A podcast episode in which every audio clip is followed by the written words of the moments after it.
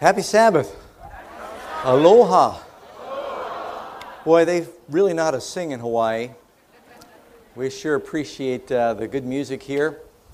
And uh, matter of fact, it was 22 or three years ago, I did a series of meetings in Micronesia, and the theme song was Jesus is coming soon.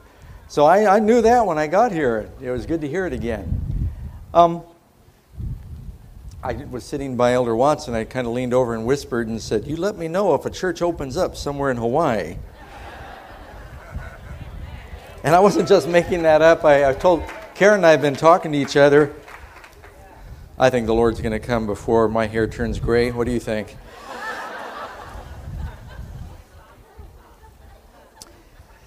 Uh, one thing I want to tell you about, and it's actually connected with the message this morning. Um, Amazing Facts is going to be doing something I think is very important. I want your prayers. There are way more ex Seventh day Adventist Christians in Hawaii, in North America, than there are practicing. There is a tremendous harvest field of people who once knew the Lord but got discouraged. A lot of prodigals and so we're doing a special program. Elder Wilson was kind enough to tell us we get uplink from the General Conference uh, Worship Auditorium. And the beginning of the year, in January 13, 14, 15, Amazing Facts is going to be doing uh, a brief series, four meetings, called Reclaim Your Faith. And we're directing it especially to people that once knew the message or were once baptized or went through the schools and for whatever reason have become disconnected. Now, how many of you know somebody in that category? What if we had a program that you could bring them to? Bring them to your house, turn on the Hope Channel, and just say, Would you come, have some soup with me and some bread, and I want to just watch a one hour program with you? And um, then just pray that God will talk to their hearts and invite them back. There's a big, uh, big group of people that knew the message that need to just hear the Father's voice calling them home. So please pray for that program, Reclaiming Your Faith. Now, that ties in with the message today, which is really dealing with not turning back. We were talking about soldiers yesterday, and I told you I might have to make this part two. If you're going to be a soldier, you need to have resolve and tenacity and determination to do what your commander has asked you to do. Why don't you pray with me just a moment more? Father, in this beautiful Sabbath day, we thank you for the, the clouds and the breeze. And we just now pray that the breeze of your Spirit will blow through this place and especially our hearts. Uh, speak to us, Lord. Encourage us. Help us be more like Jesus. As a result of our time worshiping you and opening your word, we pray in his name. Amen. I'm inspired by the stories I often read in history of the military exploits and the bravery of soldiers. And you've studied the Civil War, for example. How many times, it doesn't matter, north or south, the commanders would send their men charging into an absolutely withering blizzard of enemy fire, and they knew the likelihood that they would be mowed down was about 70%. Might not die, but they were at least going to get wounded, and they went. Wow, that takes courage. A lot of stories where people went on what they thought were suicide missions, but they went. Now, one of the keys to being brave and going forward as a soldier and not being afraid of what the enemy might throw at you is if you have resigned yourself to the fact that you're already dead. Once you're already dead, you have nothing to fear from the enemy. So you commit yourself, you say, I am going to take up my cross and follow Christ. And if we're crucified with Christ, then nothing that the devil could throw at us and no temptation. If you're dead, then everything gets a lot easier. One of the stories in particular that is um, encouraging to me. It's really a fantastic story. And, and if I can fantasize, could I go back in time to some different part of history? Where would I go back to? I would like to go back and be part of the Lewis and Clark expedition. Now I know here in Hawaii you probably want to go back to Captain Cook. I'd love to have landed when he did and see what it looked like back then. Wow, that would have been something. But first on my list is if I could be on that expedition. Thomas Jefferson had just bought the Louisiana Purchase from Napoleon. They had just expanded the size of the United States by about one third. The problem was they did not know what they had bought because very few people, just a few trappers, had been west of the Mississippi in the Missouri. And so Jefferson got together what they called the Corps of Discovery led by two captains that had been proven to be very brave and determined men. Of course, Lewis and Clark. And he sent them with a group of about 40 men and said, I want you to cross the continent. There's no bus, there's no freeway, there's no interstate, there's no railroad. Maybe we'll find that the Missouri River somehow connects with a lake that then connects with the Pacific. You will find the Northwest Passage and that would be one of the greatest discoveries because you can connect the oceans of Europe and Asia. They really thought that maybe somehow you could take the Mississippi or Missouri and connect it to the ocean. But beyond that, they said, we need to know what the land is like. We don't know what we bought. Meet the people there. And they were given these gifts and things to meet the different natives they would meet along the way. Take notes, send back specimens. They spent all day catching a prairie dog. And they actually, that prairie dog survived and made it back to Jefferson. So then they took off, 1804, took them two years. The rigors and the hardships they encountered were phenomenal. Keep in mind, they had to paddle upstream for about a year and a half. Sometimes they had to take all of their gear, unload it, and portage some little waterfall. At one point, when they had to portage Great Falls in Missouri, they understood from the Indians that uh, it was going to, they calculated it was going to take them uh, maybe a day to carry their boats around. It took them a month. They had to drag their boats up the hill, stepping on prickly pear cactus for a month with all their gear, all their ammunition, all the samples out in the sun They'd pull until they fell down. At night, they'd patch their moccasins and sandals again. Just the things they went to. Wintertime, got stuck in the mountains, ran out of food, ate the horses.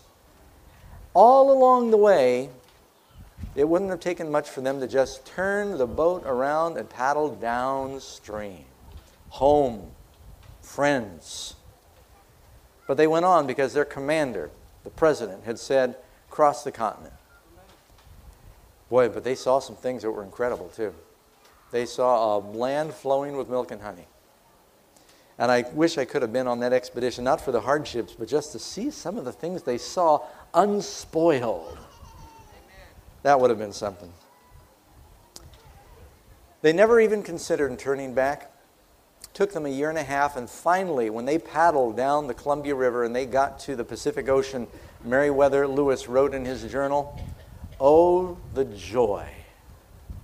After a year and a half of trying to get to the ocean they'd never been to before. And you know, it, it's interesting, you read the story in the diary. When they finally left the Missouri and started getting out into the Great Plains, one of the one of the soldiers, I think it may have been Patrick Gass. Patrick Gass by himself was amazing because he actually not only survived the Lewis and Clark expedition and numerous Indian wars, by the Civil War, he was 93, missing one eye, and he offered to enlist. He had been in the Lewis and Clark expedition. He lived through all these presidents. Can you imagine knowing Daniel Boone and Thomas Jefferson and all of these characters, all the way to Davy Crockett, and then uh, seeing all that change in history? Quite a story. But when they finally made it, Oh, I started telling you. Patrick Gass, he wrote, when we finally got to the Great Plains, he said, we had never dreamed that there was that much expanse. He said, you got to keep in mind that those of us who grew up on the East Coast you could leave the Atlantic Ocean and a squirrel could hop from tree to tree until he got to St. Louis. He said, We just couldn't imagine a country with no trees. So they saw wonders they just couldn't even imagine, but they finally reached their destination and they were so ecstatic. Oh, the joy. You know, it took them a year and a half to get there. They spent a winter in the rain, hoping to meet a ship to give the messages to. Finally took off, only took them about six months to get back. Going downstream, they're so excited to get home. But when I read that story, it reminds me of another story in the Bible that you find in Numbers 13 about some soldiers that are sent on a mission to bring back some good word.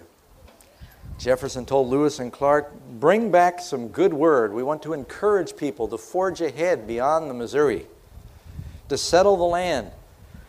By the way, you have to keep in mind the Spanish were making their way up Mexico, and Jefferson knew that if this was to be one continent, that if they did not have settlers that came and occupied the land, it was going to Spain.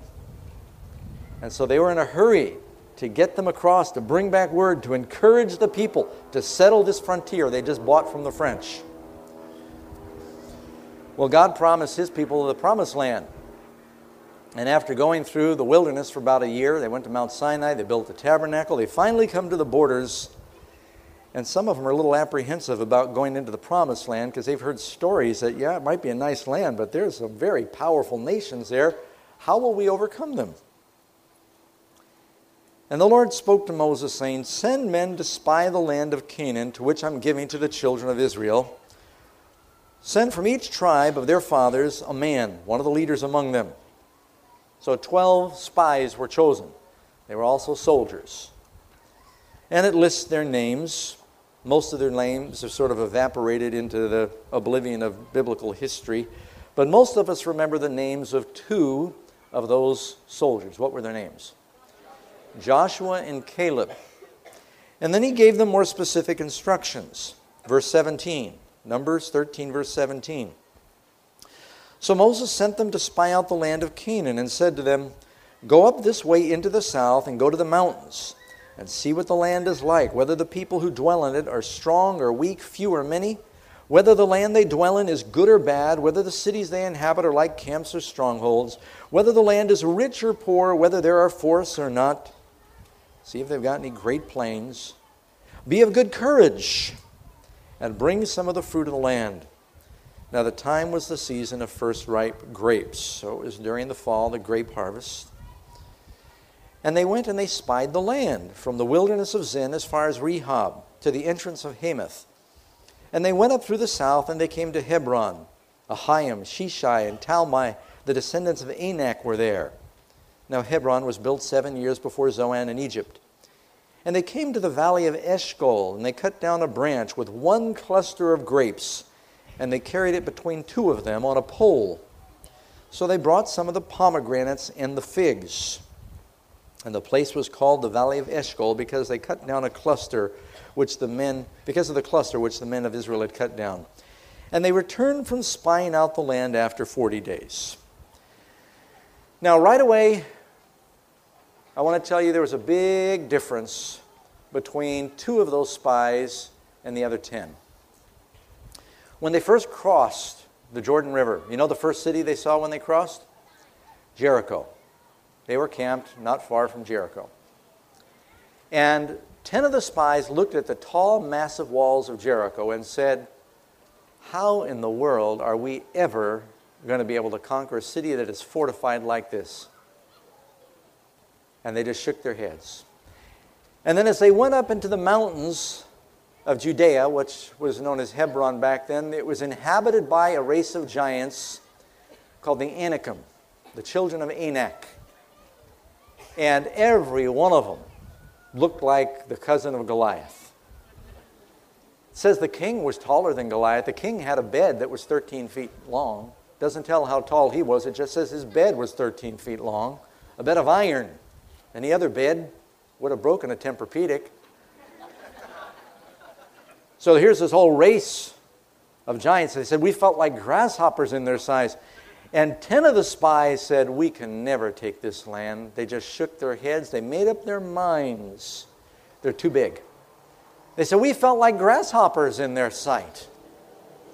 But Joshua and Caleb had a completely different attitude. Before Joshua and Caleb ever crossed the Jordan to begin to investigate the promised land, they heard the orders of their commander. And he said, Go and bring back some of the fruit of the land. They heard him say, Is a land flowing with milk and honey. They heard him say, This is the land God has given us. The reason it was called the promised land is because God had made a promise, and they believed it. And so they had in their minds, God is going to give us this land. And so you've got completely different perspectives as they begin to look at the promised land. Ten of them are looking at all of the problems, two of them are looking at all the promises. Ten of them are looking at all the trials they expect to encounter, two of them are looking at the size of the grapes, the pomegranates, and the figs. Caleb went up through the mountains of Hebron there and he said, Wow, Look at the springs. Look at the fertile soil. Ten of them said, Are you kidding? Look at the giants. What makes you think we could ever have this land? When they got up there to Carmel, Mount Carmel, where Elisha, Elijah rather, had that showdown, that's where they cut down the cluster of grapes on that same mountain. One cluster so big it took two men to carry it. Now, I had grapes for breakfast. And I was able, I want you to know I'm pretty fit. I lifted a whole cluster with one hand. Can you imagine a cluster of grapes so big? I forget where I was. Oh, I was in Australia, and they brought me some grapes there, and I'm not kidding. Each grape was like that big. When you get to heaven, that land where it says we'll plant vineyards and eat the fruit of them, you're going to invite your friends over for dinner, and you'll say, We're going to have a grape. This cluster of grapes was so big, it took two men. What two men do you think decided to carry the cluster? Do you know if you go to the land of Israel today, they've got a logo for the Israeli tourism industry. The logo is two men carrying one gargantuan cluster of grapes between them, and they do that in honor of the two first optimistic tourists that went into the promised land who they believe was Joshua and Caleb. So they spied out the land. Now, Caleb and Joshua were worried because they could see the negative attitude of their friends was going to infect everybody when they came to give a report.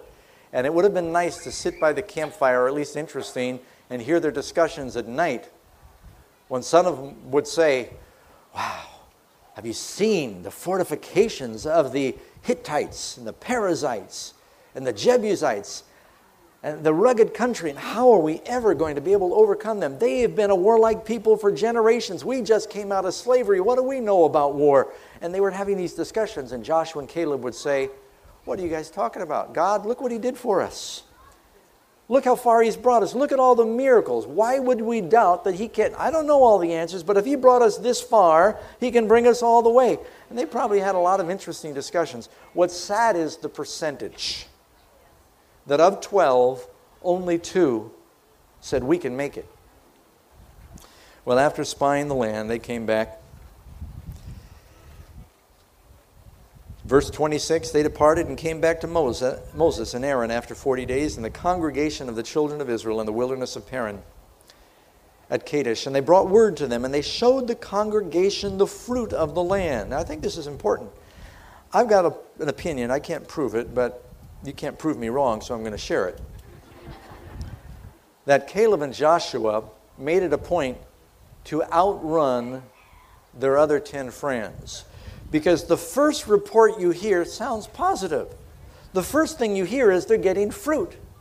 And I think that some sentinel was with Moses and he's watching the plain. They had to cross this salt flat and they saw the mirage of some figures coming towards them. They said, We think they're coming back. We see someone coming. A little cloud of dust coming up across this, this uh, salt flat. And, and there are two of them. We see two of them, and then there's another ten. And two of them are running. It says that they're carrying something. And pretty soon, Joshua and Caleb are the ones, and they come. And they're surrounded by a cloud of fruit flies because they've got this cluster of grapes they've been carrying for days and their pockets are stuffed full of sticky figs and pomelos and pomegranates and all this fruit. And here they're tossing grapes to people. Here's the fruit of the land. It's a great land. And you read what it says. Look, verse 27. We went to the land where you sent us, and truly it flows with milk and honey, and here is the fruit. And the people are going, Yay, woo! And they're, they're eating the grapes and they're passing them around and having a great time. But by then the other ten caught up. Notice the next verse. They're huffing and puffing, and ten of the spies said, Oh, nevertheless, the people who dwell in the land are strong, and the cities are fortified and very large. Moreover, we saw the descendants of Anak there. And the Amalekites dwell in the land to the south, and the Hittites and the Jebusites and the Amorites dwell in the mountains, and the Canaanites dwell by the sea and along the banks of the Jordan. And all the people began to, oh, oh no, oh my. They could see the terror in the reports, and they began to doubt. Caleb quieted the people. Why did he quiet the people? Do you quiet someone if they're not making noise? The people all began to moan. They all began to sigh. And what does Caleb do? He jumps up on a rock where they can all see him. He quiets the people before Moses. And what does he say? Let us go up at once and take possession, for we are well able to overcome. I've underlined that in my Bible. That's a wonderful promise. We are not only able, we are well able. We are more than able. We are exceedingly abundantly above all that you might think or ask able to overcome. Now, I'd like to give you a report today. You can do everything Jesus asks you to do. Ah, you missed your best chance. I mean, what we're dealing with every day is can I live the Christian life? And let's face it, sometimes we have doubts.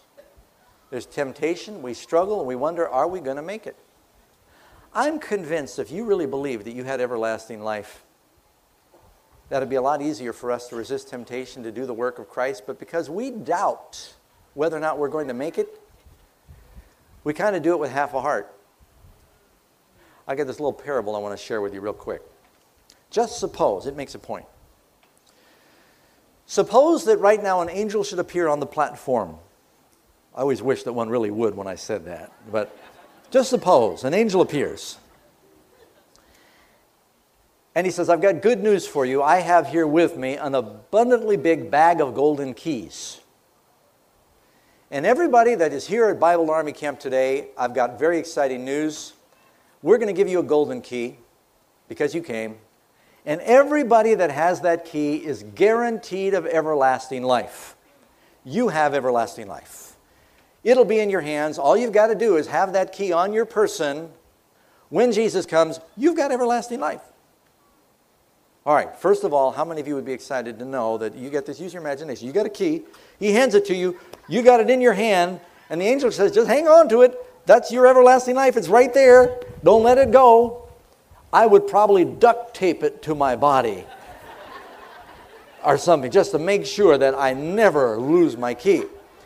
But before the angel disappears, he says, Now keep in mind, if you're ever tempted to sin, the devil will appear, or one of his minions, and they have to hold your key before you can sin.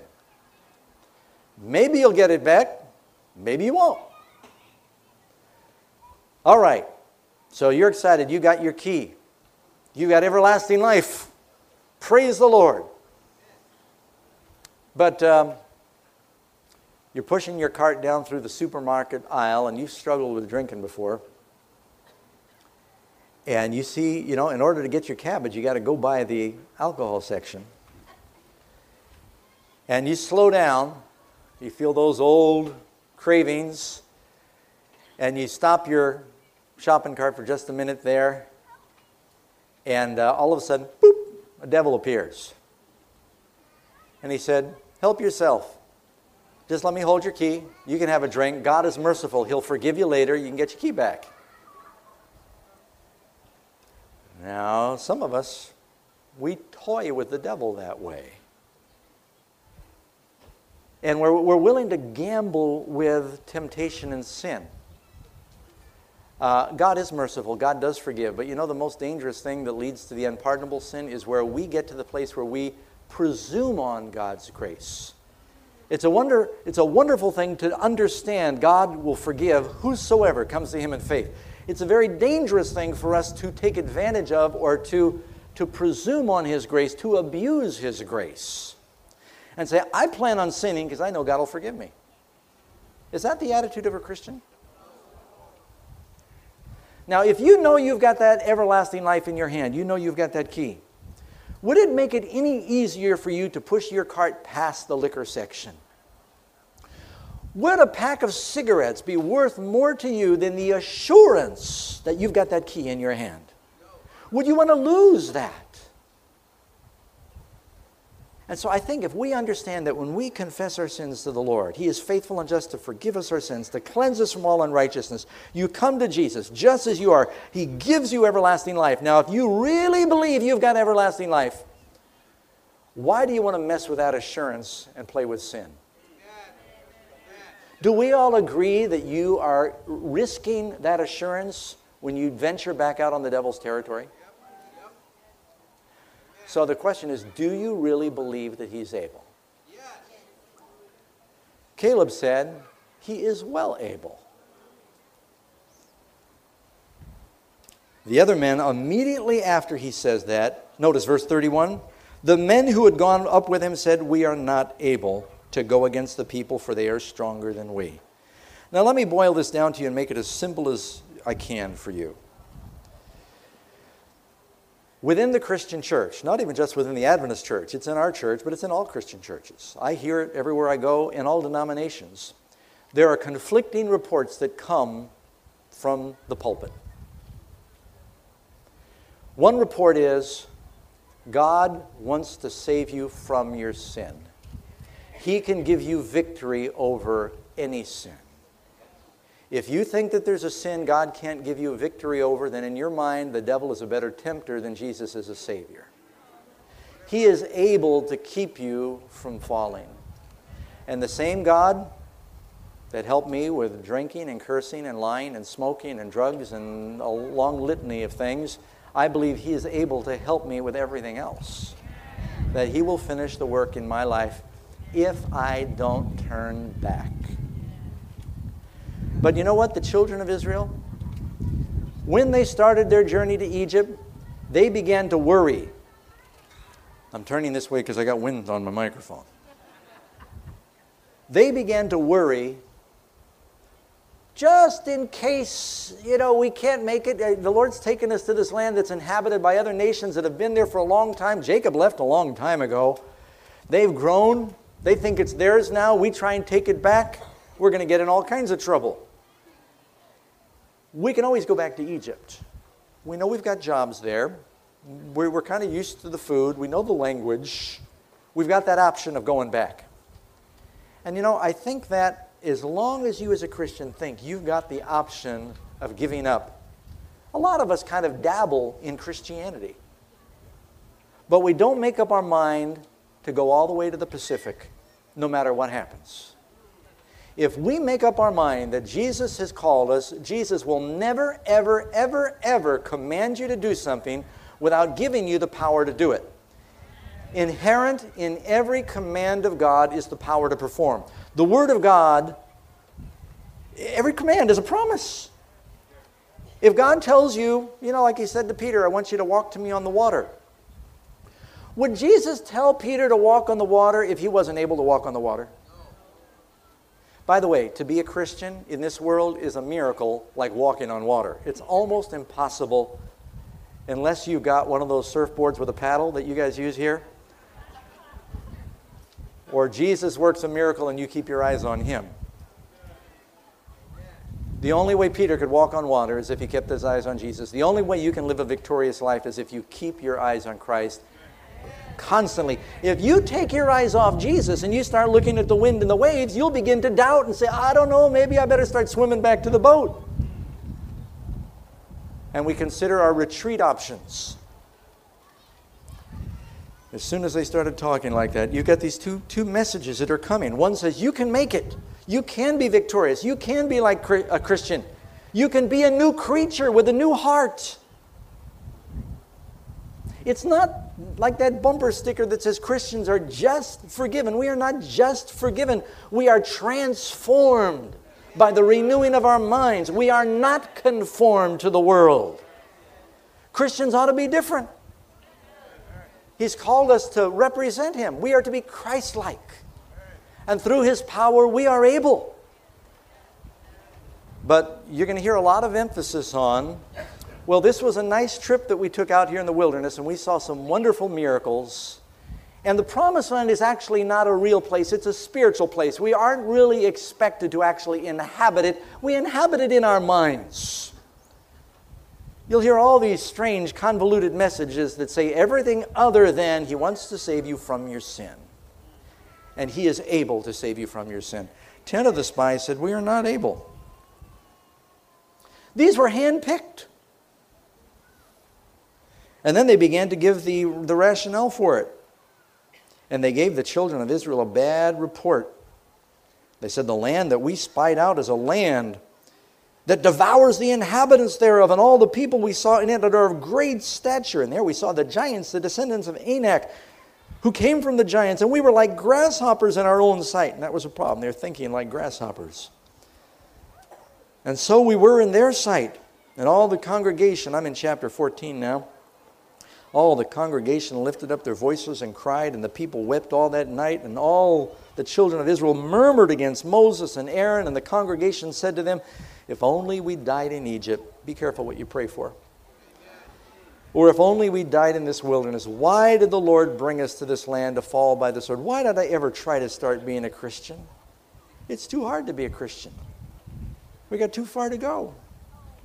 Our wives and our children will become victims it would be better for us to return to Egypt. They decided to turn around before they got right on the borders of the promised land.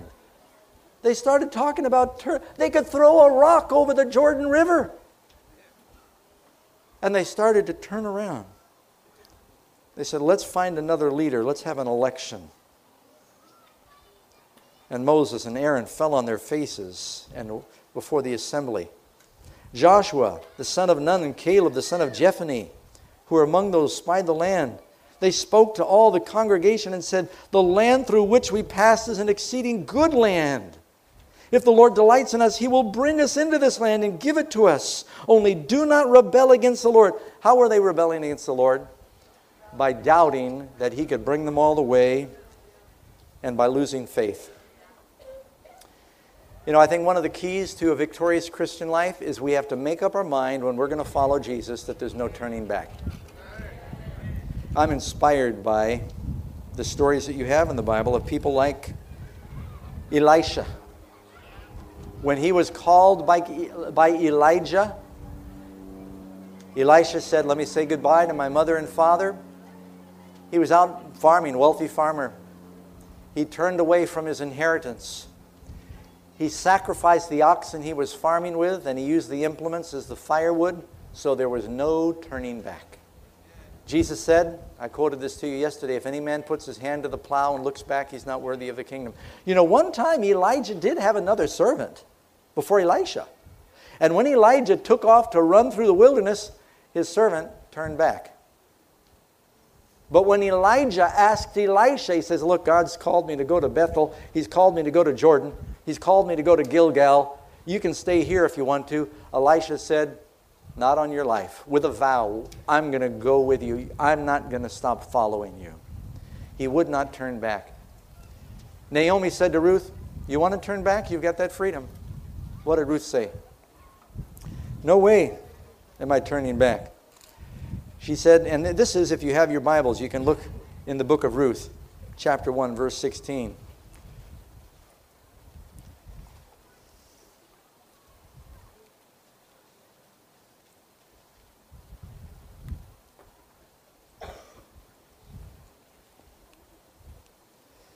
Sorry, friends, I marked most of my verses in advance. Oh, you know, your people are my people, your God is my God. Where you go, I will go, and there will I be buried. The Lord do so to me, and more also, if anything but you and death separates separates us. Wherever you go, I'm going to go. Where you lodge, I'll lodge. Your people are my people. Your God is my God. Where you die, there I'll die, and there I'll be buried. I will be crucified with Christ. The Lord do so to me and more also, if anything but death separates you and me. I'm not turning back no matter what. Some of you know the story about Cortez. In 1519, when his men landed, and he just had four or five hundred men, they decided to take on a continent. And he knew that they were going to have a hard time along the way. So, just to remove the option that some of them would get discouraged and turn back, you know what Cortez did? After they marched out of sight of the ocean, he sent some men back and he said, Burn the ships. And they set the ships on fire, and the men looked back in horror and saw that their way of escape was gone. And Cortez said, That means that the only way we're going to survive is if we go forward and we are victorious. Once those soldiers realized the only way to survive was to win, you had 600 conquistadors that took on a million Aztecs. And they took Mexico City. I'm not approving of what they did, I'm just telling you the motivation. You understand? He knew how to motivate his soldiers. I'm not endorsing history here, I'm just telling you what happened. He knew that in order for them to take on a whole nation, they had to see that the only way to survive was forward. How about us as a church? Do you still, in the back of your mind, have the option that, well, I can sin now, I can turn back now, I can always repent later? You know, one of the reasons we're losing so many young people is because, and I've heard it so many times, I've been to a lot of schools and academies. Yeah, a few years ago, I was at HMA. We did a week of prayer. It's been about 20 years ago now. And, uh, But I've been to a lot of our schools. And you know what a lot of the young people say when they counsel with me and they're, they're being honest? They say, You know, Pastor Doug, I'm young. There's a lot of things out in the world I haven't seen, code for, tried. And, you know, I think I want to just find out for myself what's going on out there. And then I'll come to Jesus after I've evaluated, you know, what the options are for myself. I mean, I've gone to this Christian church and this Adventist school all my life, and he said, I really haven't been able to make my own decision. And, you know, it'll be there, and I know Jesus is merciful, and I'll come back. And they're not really taught. You got to make a decision right now that you're going to be a Christian because the devil, that's exactly what he wants you to think. I'll come back later. Praise God, some do. But you know, it's very, very dangerous for us to toy with eternity that way and think, I can always turn back. I can always change my mind. We need to make up our mind that there is no turning back for a Christian. You know, it's a wonderful story. If you keep reading your Bible, the people prayed, they're in Numbers, and they said, Lord, if we had died in this wilderness, and God said to them, All right, that's what you really want. He said, This generation that did not have faith that they could go all the way is not going to go all the way. Those spies that did not believe they could make it are not going to make it. Now, think about the ramifications of that. And, and this is a sober thought. How far had those spies come until they got to the borders of the Jordan? Had the spies experienced the Red Sea parting for them? All 12 spies experienced that. Had they seen the plagues that fell on the Egyptians? Had they experienced the miracle of victory over the Amalekites, yeah, when they are attacked from behind, they experienced the water out of the rock. They experienced daily the bread from heaven. They experienced the light of God's presence glowing in the camp of, above the, the sanctuary. They heard the voice of God from the mountains. They had had a real experience. But the problem with those spies is they had doubts that God could bring them all the way. You know, the devil's always going to try and put doubts in your minds, but you cannot entertain those doubts. You've got to make up your mind to be a Christian. You've got to make up your mind that if Jesus is not the way, then God help us, what is? I mean, think about it. I've been out there, I've tried everything you can imagine. And sometimes when I get discouraged, I think, like the disciple said, when Jesus said, Are you going to forsake me now? Peter said, Where are we going to go? What else is there? Am I going to go back to Hare Krishna? What am I going to do? Sorry, friends. I mean, what am I going to do? Where are you going to go? Everything else is so empty. You're going to go back to drugs? You can find eternal life that way? There's nowhere else to go if you want to live forever except Jesus. So the, you just got to make up your mind I am going to bet all in on this hand. I am not going to hold back any chips and say, just in case I lose this round, I'll bet on a different, different hand of cards. Forget, please forgive my metaphor with gambling. You know about my checkered past. So I'm not encouraging that. I'm just, the idea is that you got to go all the way and say, this is, I'm going to be a Christian. I'm not going to turn back. This is the option that Jesus has given us. I, I see the clock and I'm running out of time. You know, Jesus gives us one warning Luke 17. Speaking of the second coming, verse 31, Luke 17 31. In that day, he who is on the housetop and his goods are in the house, let him not come down and take them away. And likewise, the one who's in the field, let him not turn back. And then Jesus says, one of the shortest sentences, a sermon in one sentence Remember Lot's wife. She kept the option open. Angel said, Don't even look back. But in her mind, she thought, Well, and it's easy to empathize with Lot's wife. You got your, some family still back there, all your possessions are still back there. Easy to get distracted and look back. He said, Don't look back.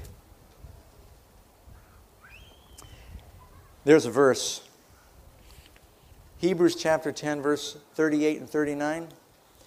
Now the just will live by faith, but if anyone draws back, my soul has no pleasure in him. So you've got a contradiction here between living by faith and looking back. If you're looking over your shoulder all the time, for one thing, if you're plowing a row and you're looking over your shoulder, you're going to plow a crooked row. Any of you ever try, try this sometime? Find a straight line on the street, make sure there's no cars around. Try and ride your bicycle down that line, not too hard. Now try and ride your bicycle down that line while you look over one shoulder.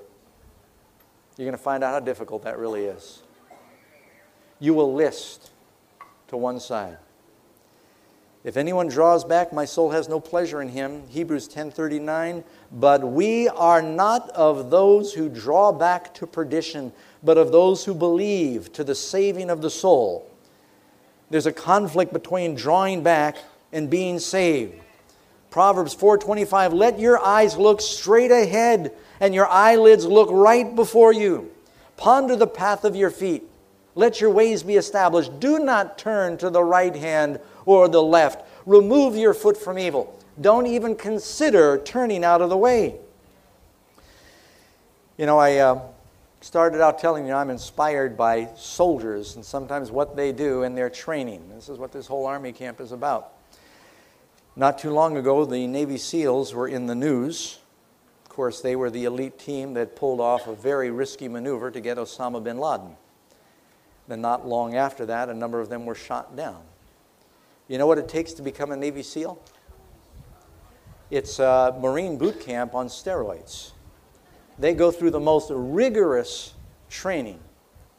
Matter of fact, the training is so severe that when they get into the final week of the training, they have a doctor on staff because they push the men to the point where they could die.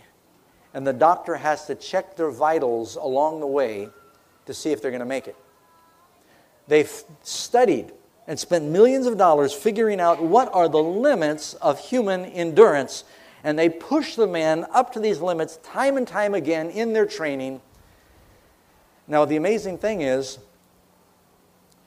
they go through something called Hell Week during the last week of this training. And during Hell Week, for 132 hours, they get virtually no sleep.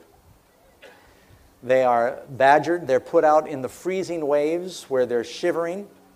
They're denied enough food.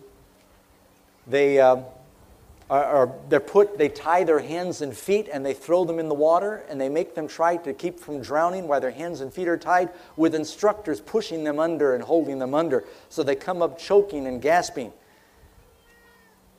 And they're shivering violently. They put them out in the waves with wave after wave washing over them in cold water. And just it's hour after hour of this till you're so exhausted. You ever stay up for 24 hours praying? You ever stand for 132 hours under those conditions? Bullets flying over your head, having to carry heavy loads, just it's one obstacle course after another. And here's what makes it, here's what makes it also difficult. At any moment during Hell Week, out in front of the mess hall, there is a bell on a pole. They can quit whenever they want. All they've got to do is say, I've had it. They walk over to the bell. They have to ring the bell three times lust of the flesh, lust of the eyes, pride of life. Those same areas where Jesus was overcome. And while they're going through all of this, anytime they want, they can say, I'm out of here. I'm ready for a warm meal, for a hot shower, for a warm bed, and to get out of this brutal treatment. And in all the years of doing this Hell Week, typically 70 to 80% drop out. And the ones who drop out, the reason they drop out is because they have considered that they can ring the bell when they want and get out of it. And just knowing they have that option, they're doomed to fail. Matter of fact, there have been many that break away from their team, and their team calls them back and say, Don't quit, don't quit and they walk towards the bell and then they come back to their team. And the officers say, if any of them have ever made any steps towards the bell, or if they even ring the bell one time, they ultimately will go back and ring the bell the other times. They end up quitting eventually. Because they've made the option in their mind that they can turn back. They're wondering how long they can last until they fail. Is that your attitude about the Christian life? I wonder how long I can make it? Or is your attitude, I am persuaded that he is able to keep that which I have committed unto him against that day? I am persuaded that he that has begun a good work in me is able to keep me.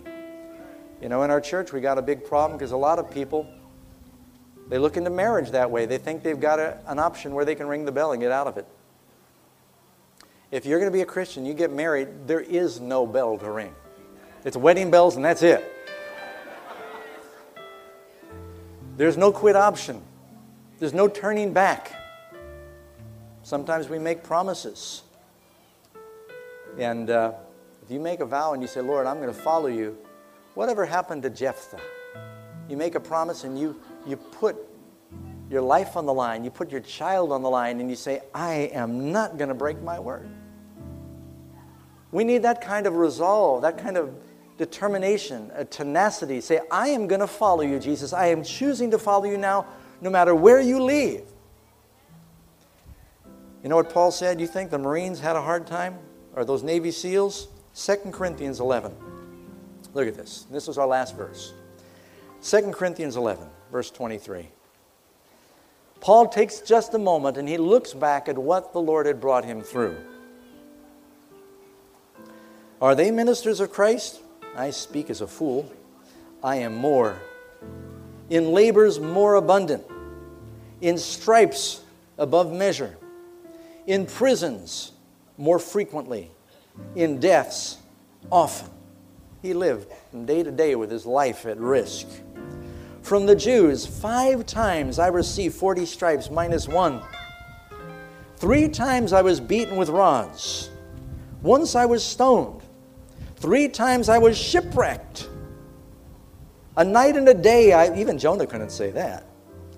A night and a day I have been in the deep in journeyings often, in perils of water, in perils of robbers, in perils of my own countrymen, in perils of the Gentiles, in perils in the city, in perils in the wilderness, in perils in the sea, in perils among false brethren, in weariness and toil and sleeplessness, often in hunger and thirst, in fastings, often in cold and nakedness.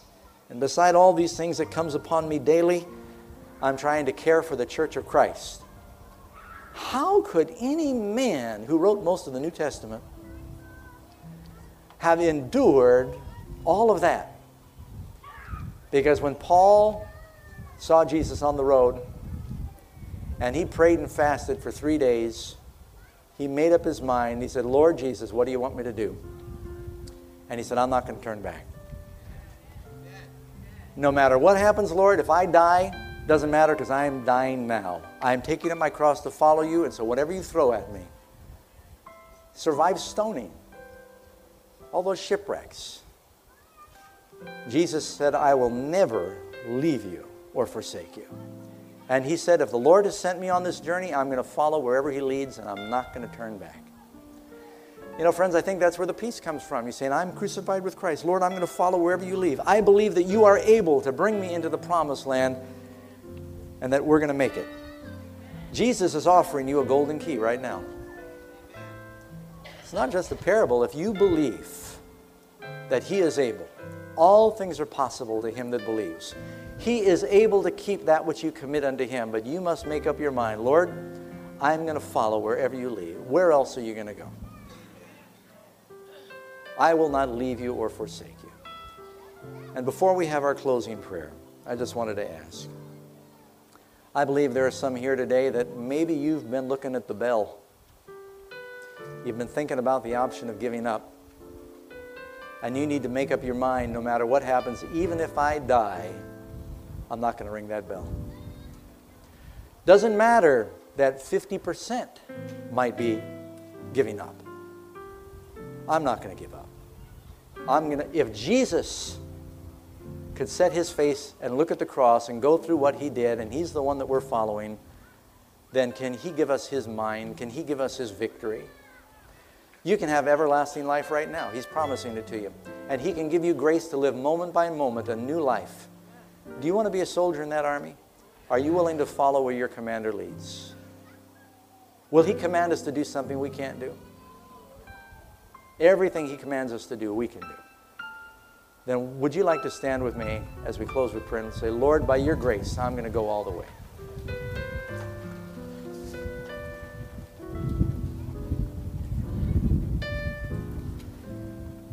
Father, as we come before you right now, we pray that you will give us that, that joy, that peace of knowing that you are able to keep that which we commit unto you against that day. Please fill us with the Holy Spirit. I pray you'll be with each person here. In our various struggles, sometimes we get discouraged and we fall and we think, Am I ever going to make it? Help us to have that mind that Paul had, where we are agreeing that we are crucified with Christ, that it's not us that live anymore. We're not going to live for our own comfort and convenience. We're part of an army that even though trials and cold and privation may come, that we've made up our minds that we are not going to look back. That where you go, we will go. Where you lodge, we will lodge. Your people are our people. And that we'll be crucified with Christ. Bless each person. Bless us this Sabbath day, Lord. We pray for your presence and blessing on the remaining presentations that we can be Christians in word and deed. In Christ's name we pray. Amen. God bless you. you may be seated.